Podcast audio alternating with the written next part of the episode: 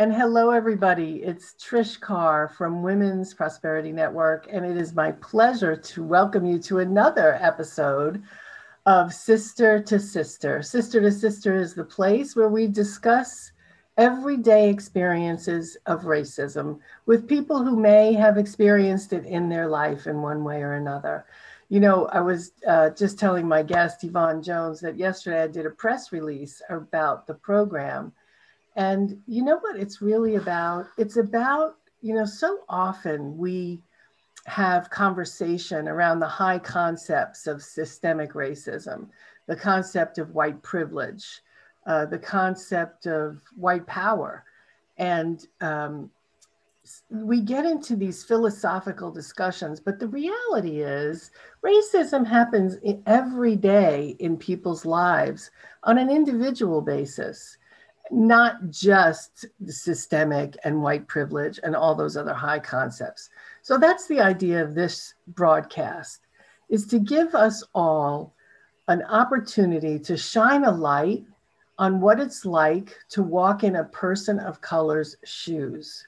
Having been socialized white myself and thinking that I'm so expanded and evolved, having grown up in New York City, which is you know, lots of people of color. I've been learning so much and I really appreciate my guests. And today I really appreciate Yvonne A. Jones. And Yvonne, thank you so much for being with me today. I really do appreciate it. It's my honor and delight, Trish. Thanks for having me. Yeah, my pleasure. Let me tell you a little bit about Yvonne. We've known each other, Yvonne, probably 10 years now, I would imagine. Mm-hmm. We're in double digits, right? And Yvonne has the uh, distinct advantage of having lived in other places besides the US. And I know she'll talk about that. And it's interesting how your perspective can change when you're in a different country. So um, she has, like I said, a unique perspective. In her business, let me tell you, she was one of our leaders in the West Palm Beach area here in South Florida and was a Women's Prosperity Network uh, chapter president for a few years, and she's got quite the following because she's quite an amazing woman. First of all, she's a business coach and a life coach. And she, Huffington Post, you've all heard of Huffington Post. Huffington Post described her as one of the top 100 most social customer service pros to follow on Twitter. She also has been given the distinction on getapp.com as one of the top 15 most influential customer service experts to follow on Twitter. So she is also Alignable. You're all familiar with Alignable, which is a, a social platform. She's Alignable's 2018 Small Business Person of the Year for her city in Stuart, Florida. She specializes in working with service based small to mid sized business entrepreneurs, 50 and wiser is um, the people that she works with. That would be me. And uh, she coaches and consults. She frees them from the barriers that are keeping them from their success while working with them on specific strategies and techniques that are down to earth that work so that they grow their business their customer service improves, and as a result, their sales and their marketing improves. So, Yvonne, I'm so thrilled to have you with me. Thank you so much for being here. Thank you, Trish. It's good to be with you on a call again, one on one. Yes, it is. It is. It's really good. So, let's go ahead and get into it. So, one of the things I mentioned at the top was that you've lived in other places. Can you share a little bit about your background? Sure. I am Jamaican, as anyone who knows anything about accents can tell. And um, actually, my you spoke about customer service, and my love for customer service and everything that's customer related actually started when I was 16 years old, six weeks after graduating from high school, and I walked into the largest commercial bank in Jamaica as an employee in the foreign exchange department uh, three months later, some of us were sent on an external customer service training. And wow, that training, when I got back to work, it transformed me as a person because I was very reserved and found it, I wasn't shy, but I was reserved. And I found it challenging to be always having to be on uh, you know, at the counter with people who would come in to do purchase, overseas purchases, foreign exchange purchases. And once I came back to work with a different mindset, this was when I know mindset can be changed for the better. I just found that it, it took me out of myself so that I was now others focused. And there was just so much joy in helping people who came into the bank and you just say simply, Good morning, how are you? And they would just light up, and it's like you could see the uncertainty and the con- disappear and the confidence restored. And so that served me well when I moved into another company and I migrated here to the United States as well. And so my love for everything that's customer related, as well as, you know, in my coaching business, I incorporate everything so that we can really take care of the people and help our customers to love us as much as we want to love them. Oh, that's great. Yvonne, you were 16 when you graduated high school and took your first job? Yes, I was. so you were that's even in Jamaica, it's still young, yes? It's still young. I don't know if they do that anymore, but I know I, I even before my examination results, there were those days the your examination went uh, went to Britain, to England, and then they would send you your results about September or October, something like that. Even before I got my results, I was hired by the bank based on my my interview and my results during the interview.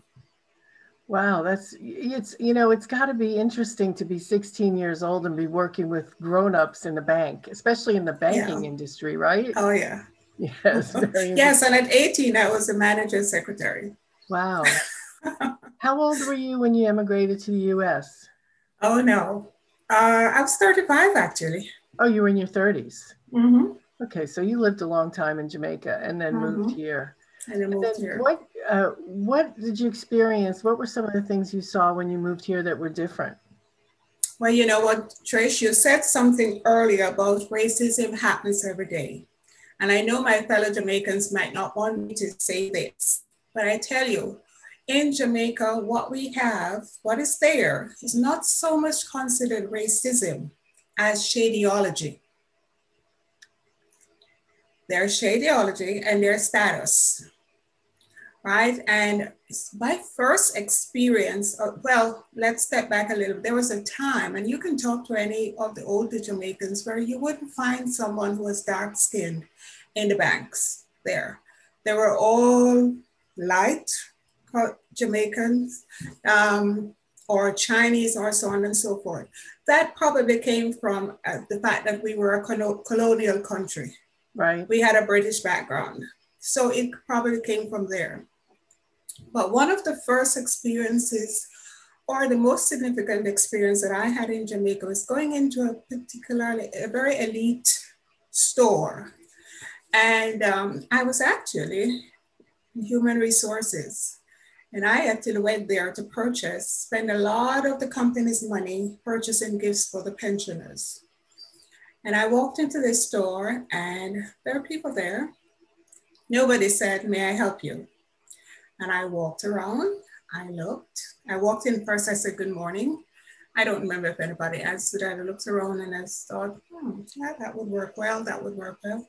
And then I decided, you know what? I'm not spending the company's money here. And I'm about to walk out. And somebody says, Can we help you? You know, that kind of obliging term. I guess I didn't look like I could afford their prices. And I said, Oh, no, that's fine. Thank you.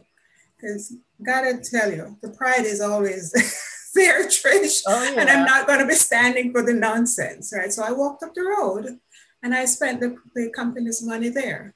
So that was my experience right in my home country. So let me let me just you were talking about so I've heard the term used colorism whereas within the black community depending on how light skinned or dark skinned you are there's a prejudice or a, uh, uh, you're treated differently. So was this a in that first shop?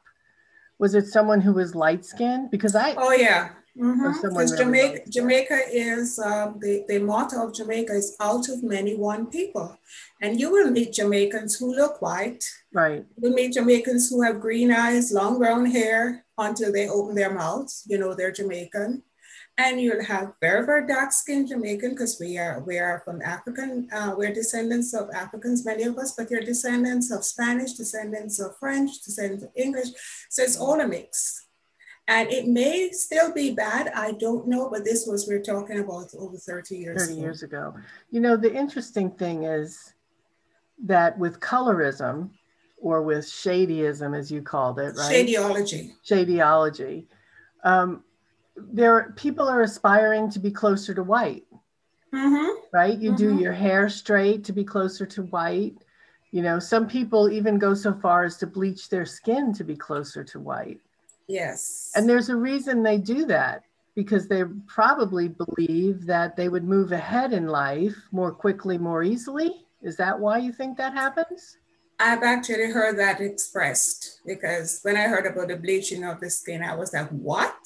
People are willing to wrap their skin just so that they feel that they can get ahead faster if they're a lighter color. And to me, it's so sad, Trish. It's sad that people have to think that way.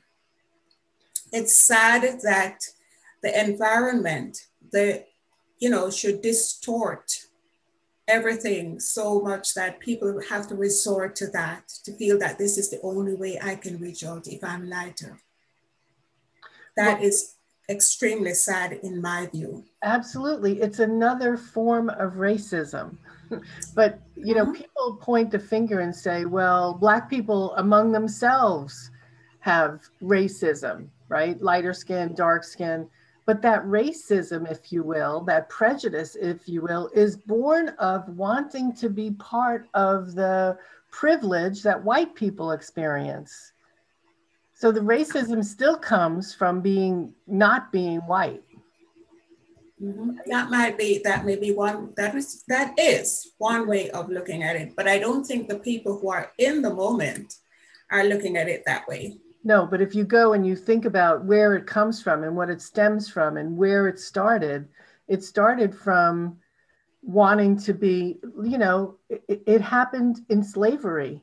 The lighter skinned slaves got the the house jobs, right? The house gal was a light skinned gal, right? So it all it's all systemic. If you go back and look at where all of these things were born of.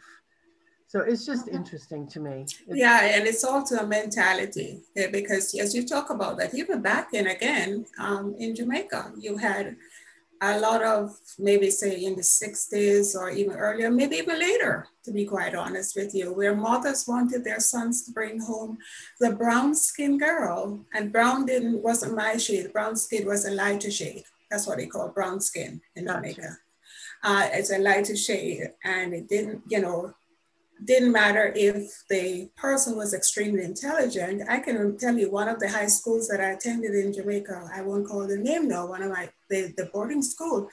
In December, before we went on break, they were what they call it, I think they called it Old Girls State at time, those days, they've changed the name now, former, former, um, and most of the women who came back were all lighter colored because I know the history of this school. I know the history of the first man who was a black man. He, I think, believe he was a doctor, who, whose daughter was accepted there. Again, it's rooted in colonialism. Right. But then, my first experience when I came in, my children didn't know anything about this. I can remember when my oldest daughter came um, were fortunate they went to a prep school and she came home one day and she said, Oh, mommy, she was about maybe six or seven. She says, Mommy, a pink boy came to school today. I said, Pink boy? A pink boy? She said, Yeah, he's pink. And what of and she described him. And I said, Oh, to myself, oh, he's white. And then and I went to I went to the school and I saw him. But to her, she didn't know the distinction between black and white. Right. We never talked about anything like that because in our faith we mix there's black and white, and it was just a natural thing for her to be around people who were light skinned, you know, anything like that. But this pink boy came to school. so when we came here, um, shortly after we came, we were down in Fort Lauderdale and we were in Davie in the ministry one Saturday. And I remember this truck this um, truck passed with some big wheels and some guys were in the back and they shouted out, niggers, you know, and I said, my children were like, my daughters were like, mommy, what's that? What does he mean by that?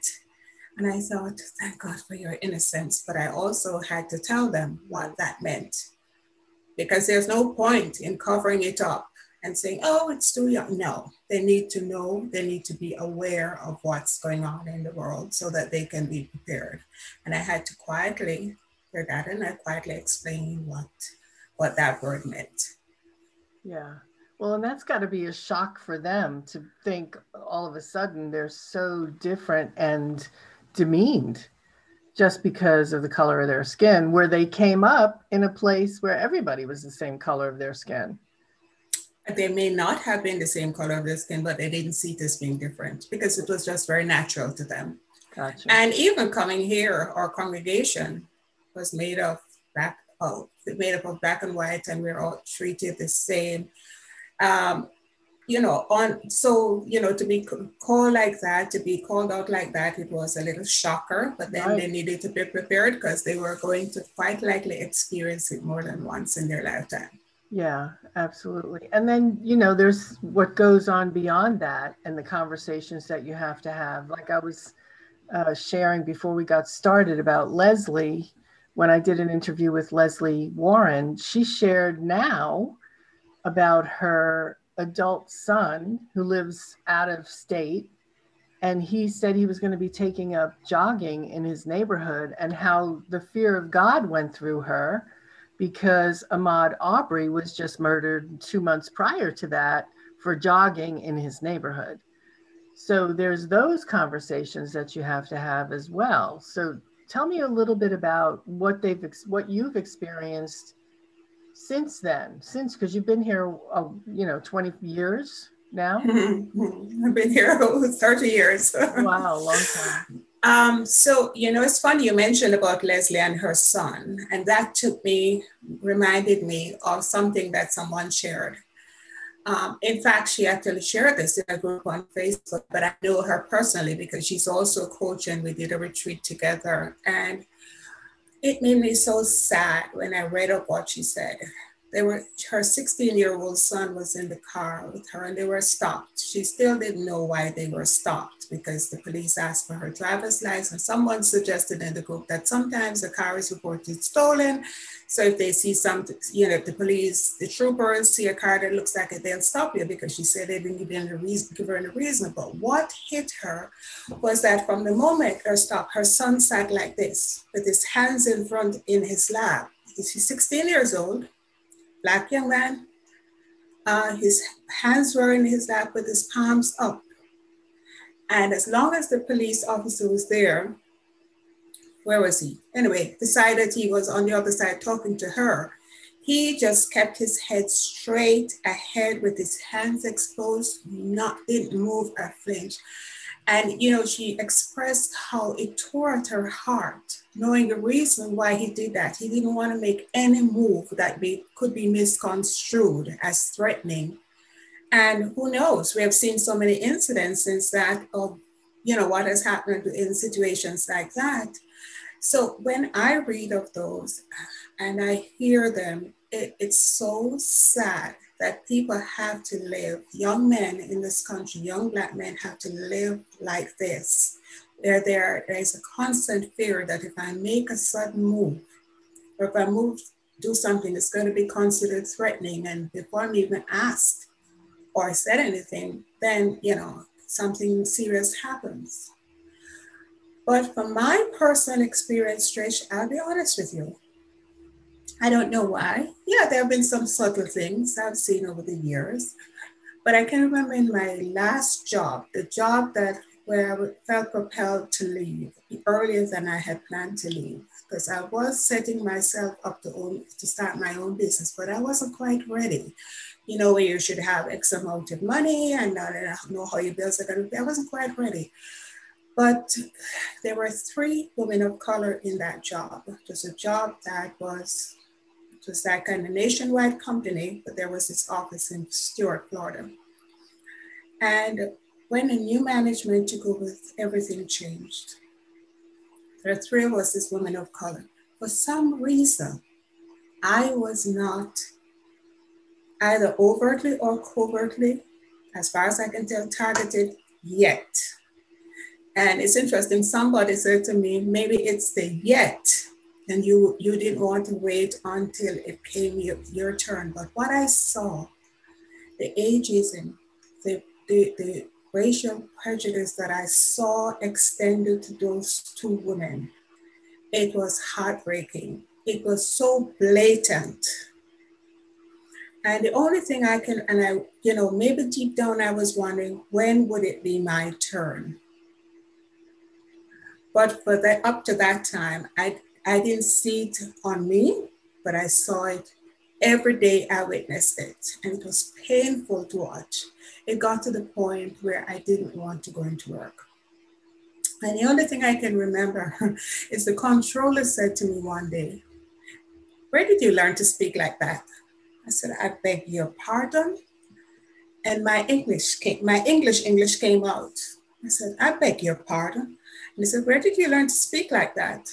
And I thought to myself, there is no question. This man is a racist. I answered him, answered him very abruptly and left his office. But I answered him. But that was the only thing I can pinpoint to, but not what I saw they were doing to these two women, one of whom eventually uh, sued them and won. Oh, wow. Yes. Well, that, you know, that where did you speak to, uh, where did you learn to speak like that? He was giving you what he would consider a compliment because you're uh-huh. so well spoken. Yeah, but it wasn't. The greatest, most common microaggressions mm-hmm. oh, you're so well spoken. Oh, you're articulate. It's sort of like you're black. Why can you speak like that? Exactly. You're you're speaking to white. So somebody who is black, you're speaking to white. That's the interpretation. Yeah, exactly. Exactly. So this uh, why do you think that you didn't have that same overt racism? Anything you can think of? Is it because you were older and they respected you? Could it be because you were so well spoken? I have no idea. Trish, we're about the same age because the other person was actually six months older than her. Yeah.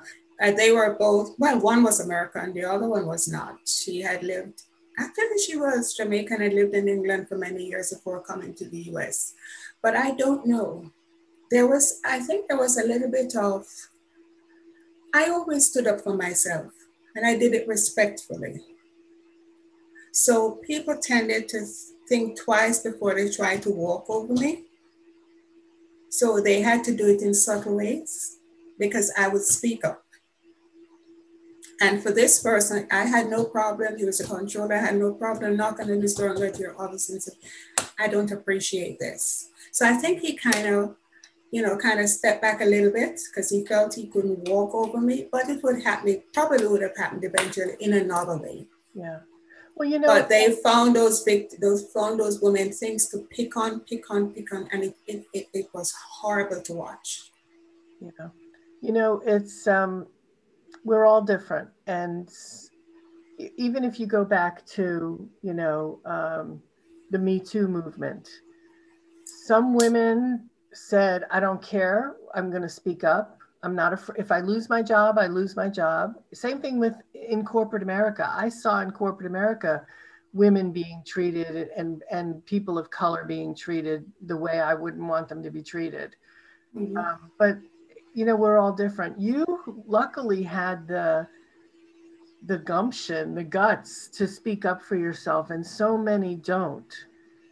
And it's because you're not in power you know, when someone in power treats you in a way that isn't right, some of us are afraid to speak up.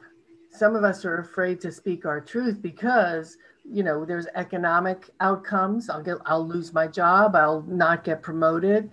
So it's a it's a terrible weave, you know.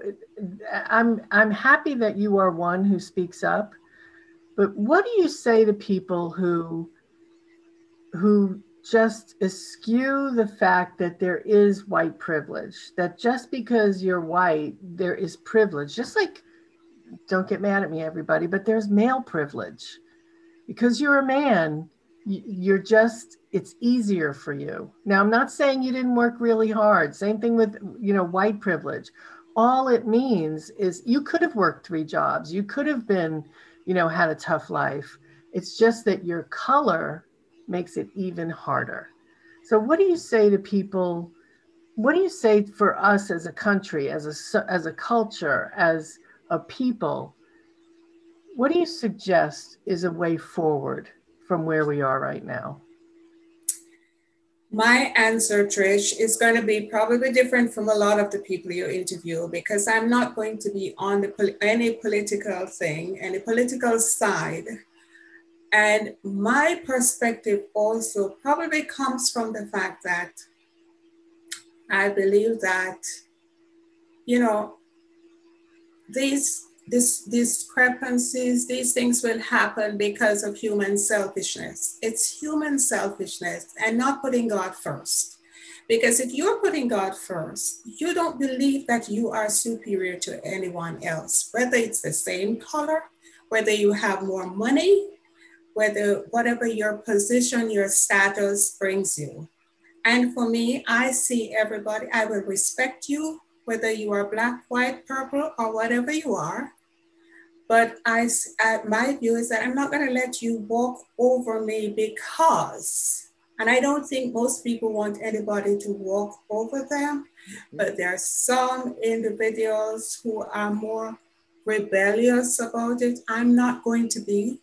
I would rather acknowledge the fact that it is going to happen because of human selfishness and only God's kingdom can bring about a better condition, Trish. That's my whole belief. So I either have to live with whatever I can and hope that the hearts of humans will come to appreciate that, you know what, we are one. We're sisters, we're mm-hmm. brothers. We're from the first two people. Mm-hmm. So you may be able, your color means no different, makes you no different. You have red blood, I have red blood. Right. And we're the same under the skin. Amen to that, my sister. Amen to that. Let me mention that uh, there's a book that I recently read that my sister Susan gave me, and it's called The Third Option. And it was written by Reverend McPherson, and he is a reverend in Lakewood Church and that is exactly what the book is about. So if you're a person of faith, trying to make sense of all of this, this book, The Third Option, is a great option for you to look through. Even, you know, audiobook, read it however you want to do it. But I think the more that we can educate ourselves with outside um, influences, people who see things differently than we do, so, a, a person of faith, uh, the third option is an excellent book. Yvonne, and I really Trish, sorry, and I just as you mentioned that, I just want to mention for me one one scripture is in Acts that in every nation that God is not partial. In every nation, the person who wants to serve Him, He views them as being equal. So why shouldn't we? Agreed, my friend. Agreed. Thank you, Yvonne Jones. I so appreciate you being here, sharing your perspective, and for standing up and speaking up because that's what makes a difference. Standing in your power, in your humanness. And um, appreciate you being here. Thank you so much. Thank you for having me, Trish. My pleasure. I know. And thank you all for being with us today. And we're here every Tuesday for another episode of Sister to Sister. Thank you again. Appreciate all of you. Trish Carr, Women's Prosperity Network. We'll see you again next week.